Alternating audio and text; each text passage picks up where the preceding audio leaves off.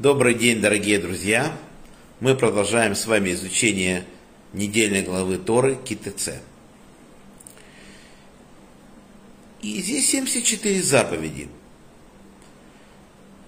Есть заповеди, которые запрещают человеку, который кастрировал себя по какой-либо причине. Он не может стать евреем, не может войти в собрание Бога. Видно, это имеется в виду по его вине. Что есть народы, которые не войдут в собрание Бога. Написано, что не войдут аммонитяне и моавитяне в собрание Бога. И 10-е поколение их не может войти в собрание Бога. И написано за то, что не встретили тебя с хлебом, солью, когда вы вышли из Египта, и за то, что нанял против тебя. Это говорит о том, что они совершили какой-то тяжкий грех, который не дает им присоединиться к народу Всевышнего. Аммонитяне, это они не встретили нас с хлебом, солью, то есть не дали нам еды, воды, и поэтому оставили нас фактически перед голодной смертью. Если бы они нам не помогли, и нам бы никто... Медьянитяне, это имеется в виду не Медьян, а Маав, это Амон не встретил хлебом, солью. А если берем мы Маава, то он не хотел терпеть нас, когда мы стояли против Ерихона, мы его не трогали в пустыне, мы просто там стояли лагерем, там, где стоял нам Всевышний находиться. И он решил, что надо нас уничтожить. Взял и нанял против нас злодейского пророка Беляма, чтобы он тоже боится Бога. И он хочет, чтобы это сделать, заработать на этом деньги, чтобы проклясть еврейский народ, но что ему Всевышний ничего не сделал. Он пытается все силы приложить,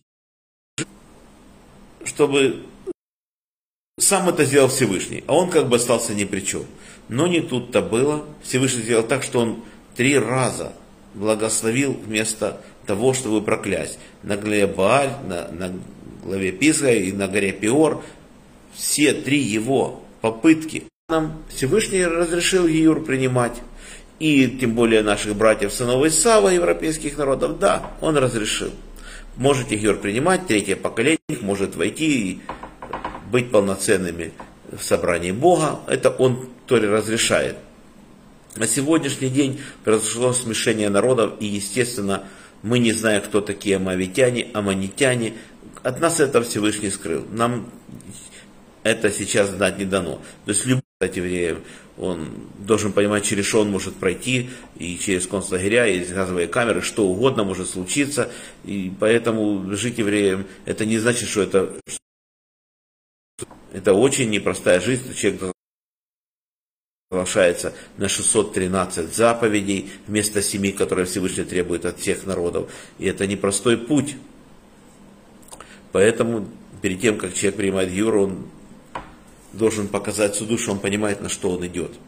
Потому что лучше Медьяна был правителем страны, медьянитянин был большим человеком. И вот он понял, он понял по своей... потому что произошло с еврейским народом. Он 250 лет как минимум живет на земле, и он понял, кто есть Бог, и он сделал гиюр, становится евреем, и Всевышний одну из глав Торы назвал его именем, глава Итро.